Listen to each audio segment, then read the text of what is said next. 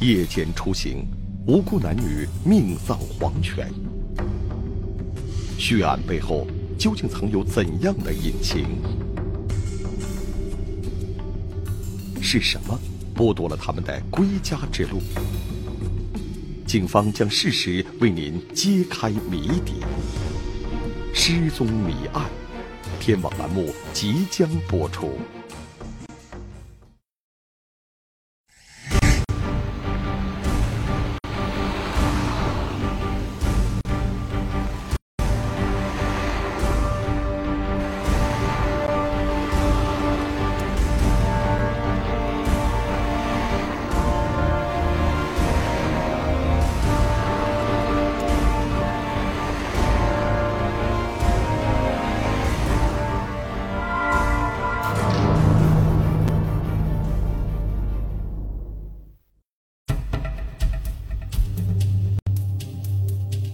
二零一零年九月七日下午，一名女子急匆匆地来到了云南省红河州蒙自市公安局报案，说她的姐姐黄某和其朋友王某三天前，也就是九月四日上午驾车去开远后，至今未归。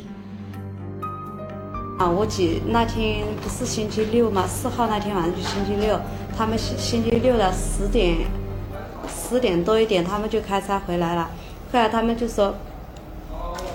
嗯，因为那天晚上他朋友打两个电话，通了没人接。到后来到星期天、星期一打打不通，都是在关机。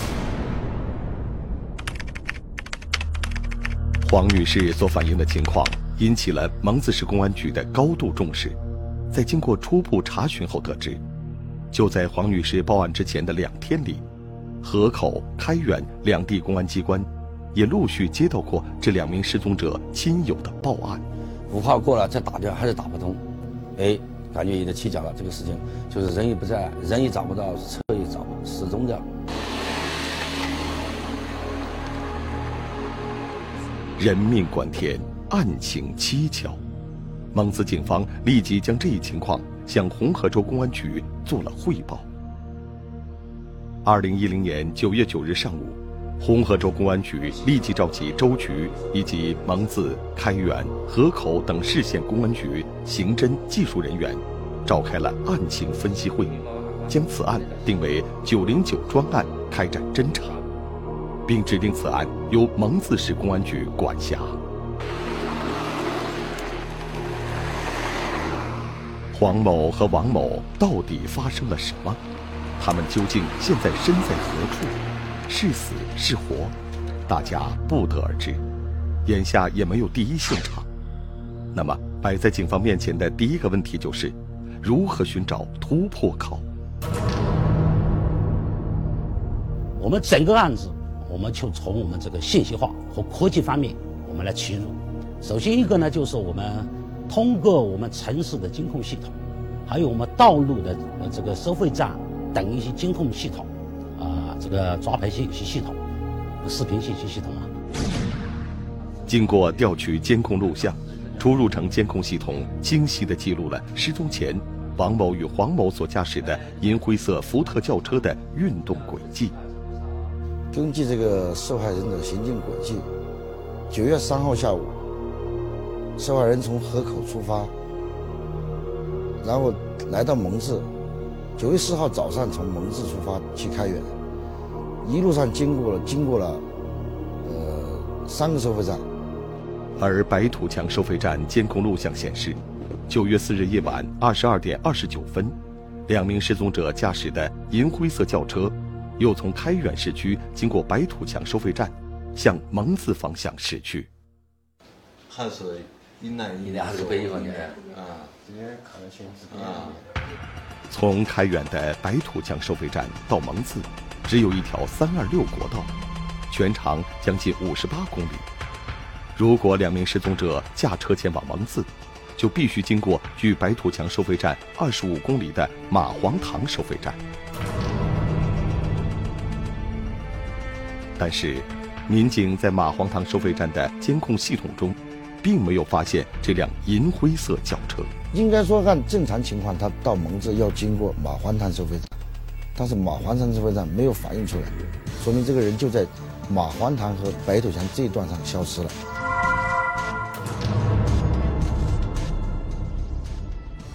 显而易见，两名失踪者驾驶的银灰色轿车并没有驶出白土墙收费站至马黄塘收费站这二十五公里的路段，可见事出蹊跷。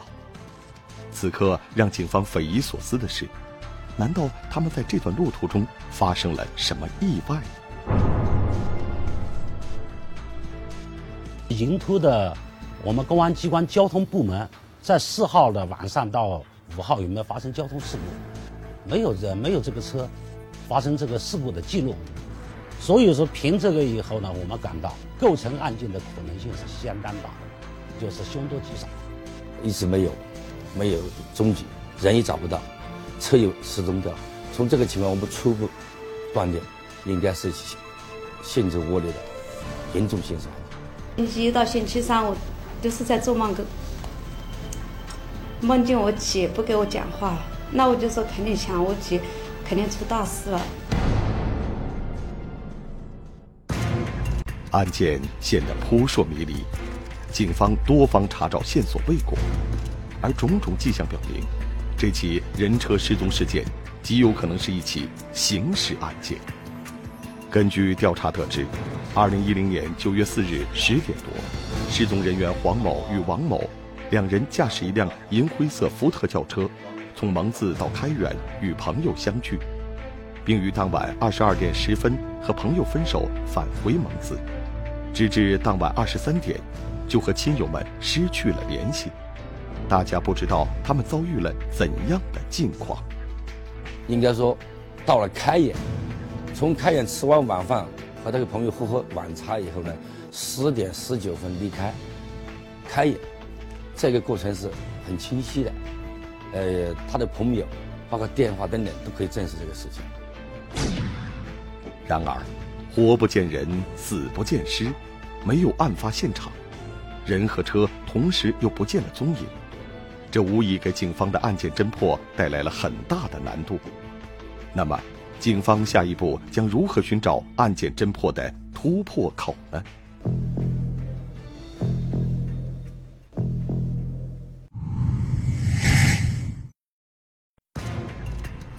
长途夜行。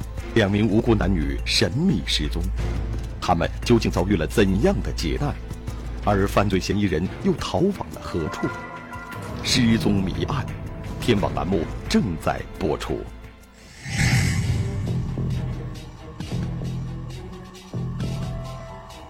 人车同时失踪，没有作案现场，这使得案件变得更加扑朔迷离。因为按照我们公安机关在办理这个命案。特别在受理命案这个这个程序，一般都是要，呃，发现有尸体，然后对尸体，呃，做检验以后，我们在性质上才能够确定，或者是说，与案件有关的现场发现以后，我们从现现场来判定案件的性质。但是我们这起九零九这个案子，它就例外，这。刚好颠倒过来，首先没有现场，找不到尸体，只知道说人人车失踪，所以这是倒过来。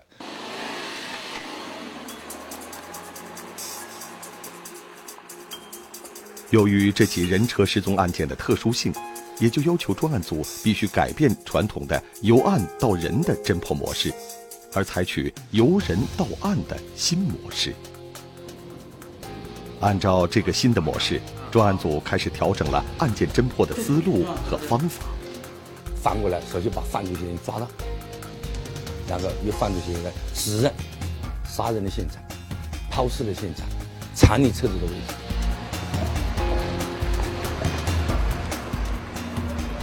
也就是说，警方的下一步案件侦破工作重点是，必须寻找到制造这起人车失踪案的几名犯罪嫌疑人。那么。为了寻找犯罪嫌疑人作案时留下的蛛丝马迹，专案组首先就要确定那两名受害者究竟是在白土墙收费站到马黄塘收费站这二十五公里路段中的具体哪个地点遭遇到了意外。随后，警方在对两名失踪者亲友的调查过程中，得到了一条重要信息：在过白土墙收费站之后的十分钟左右，也就是二十二点四十分，失踪者王某的一位朋友因为有事找他，曾经给他打过一次电话。他过了收费站，他朋友给他打过电话，他还接接了电话以后，朋友提示他，路上注意安全，把车开慢点。但是大概过了十分钟，也就是二十三点的时候，这位朋友再次拨打电话时，发现王某的手机已经关机。黄出口那个朋友呢，又反打电话过来问他这个姐姐，说是他们到家了没有？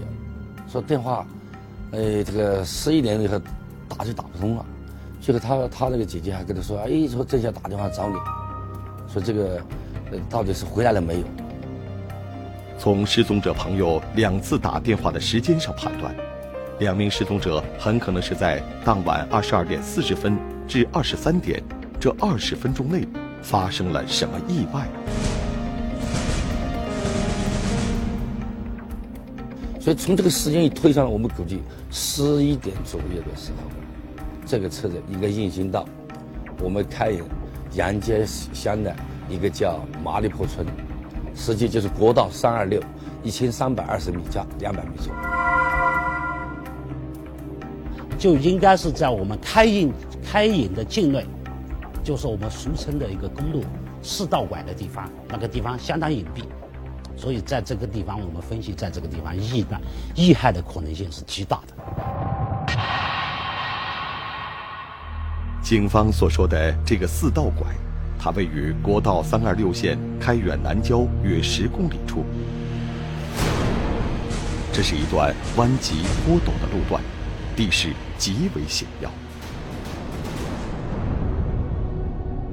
上了这个四道拐的地方，要是犯罪嫌疑人选择作案，这个是最好的时机。跟随潜伏都很有条件，且跟随那个坡道大嘛，他回来是上坡嘛。啊，坡道大，他车速快不起来，再好的车他也是慢的。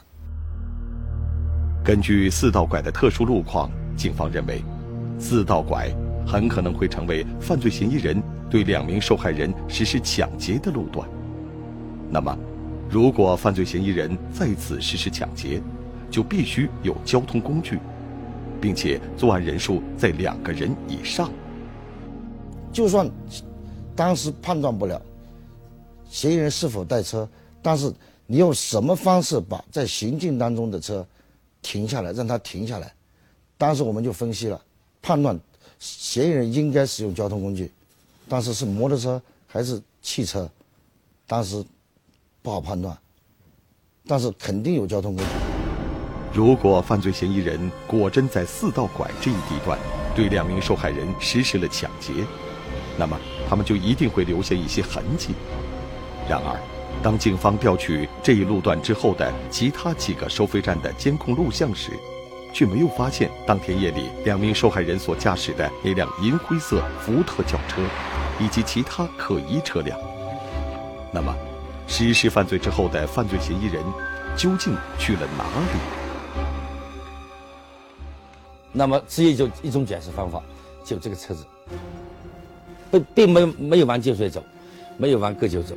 最大的可能性就是往大屯方向，往蒙自方向来了。但你要到蒙自、到大屯方向，要避开这个社会上，唯一就从七街，从这个老公路。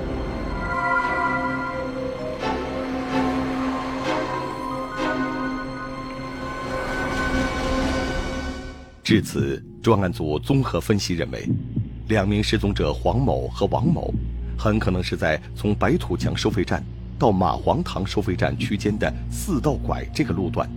遭遇到了两名以上的犯罪嫌疑人实施的抢劫，